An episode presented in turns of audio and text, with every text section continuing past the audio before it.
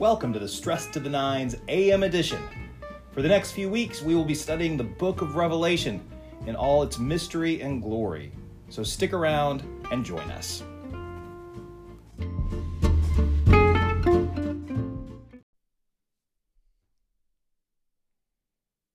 Hey, good morning, everybody, and happy Thursday to you. It is May the 20th, if you can believe that.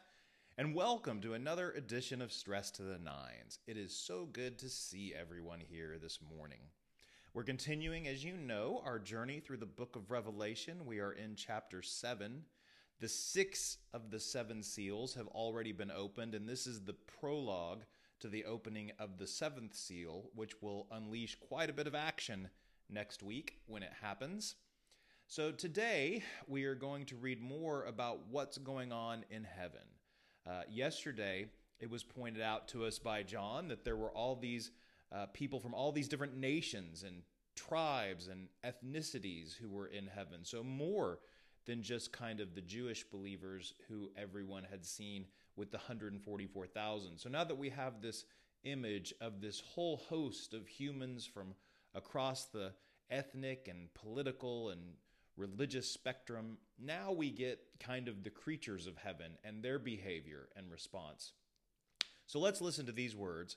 We are in chapter 7, verses 11 through 12 now of the book of Revelation. Listen for God's word to us this morning.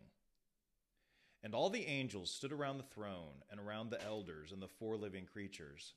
And they fell on their faces before the throne and worshiped God, singing, Amen, blessing and glory and wisdom and thanksgiving and honor and power and might be to our God forever and ever.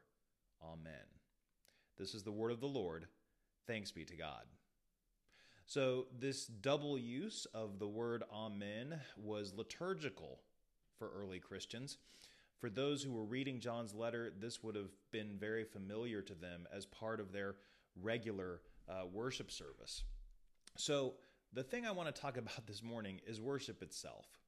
I remember a long time ago, I was in a youth group and I was the youth leader, and one of them asked me, Well, what's heaven like? And I said, Well, I think it's basically just worship.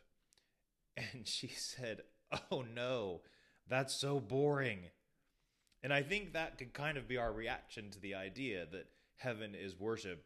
Think to ourselves, wow, sometimes I can barely get through an hour a week. How am I going to get through an eternity? But it's different, obviously. The idea of worship in heaven is that we are so completely enmeshed in God's being and God's work, in God's power and God's might, that worship is our only response. It's literally the only thing we desire to do. Here on earth, worship is something which is different than our daily lives. It is a time of refocus. It is a time of spiritual growth and healing and renewal. It is a time for us to set our sights on the God whom we worship fully and focus on Him, which we rarely are able to do during our daily lives.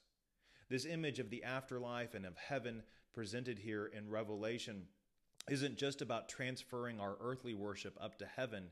It is a reminder that our earthly worship joins the ongoing and perpetual worship that happens in heaven.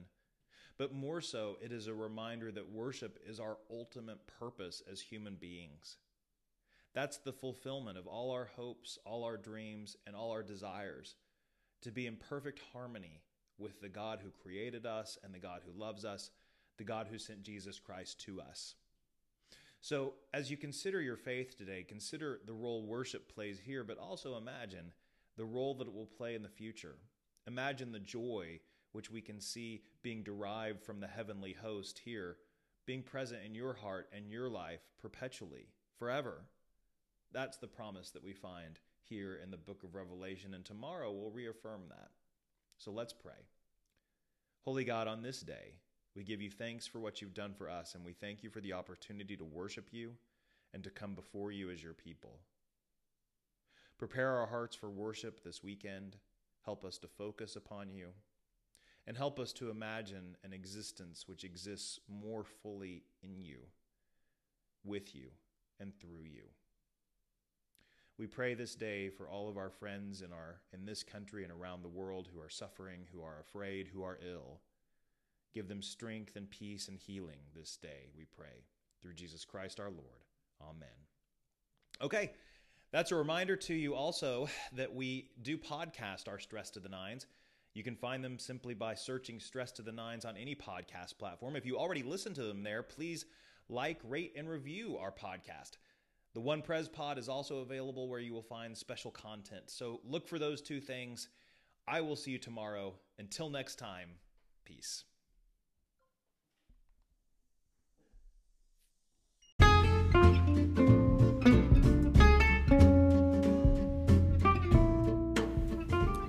Thanks for listening to Stress to the Nines. Be sure to like us and review us on your favorite podcast platform. Thanks so much for listening. Until next time, peace.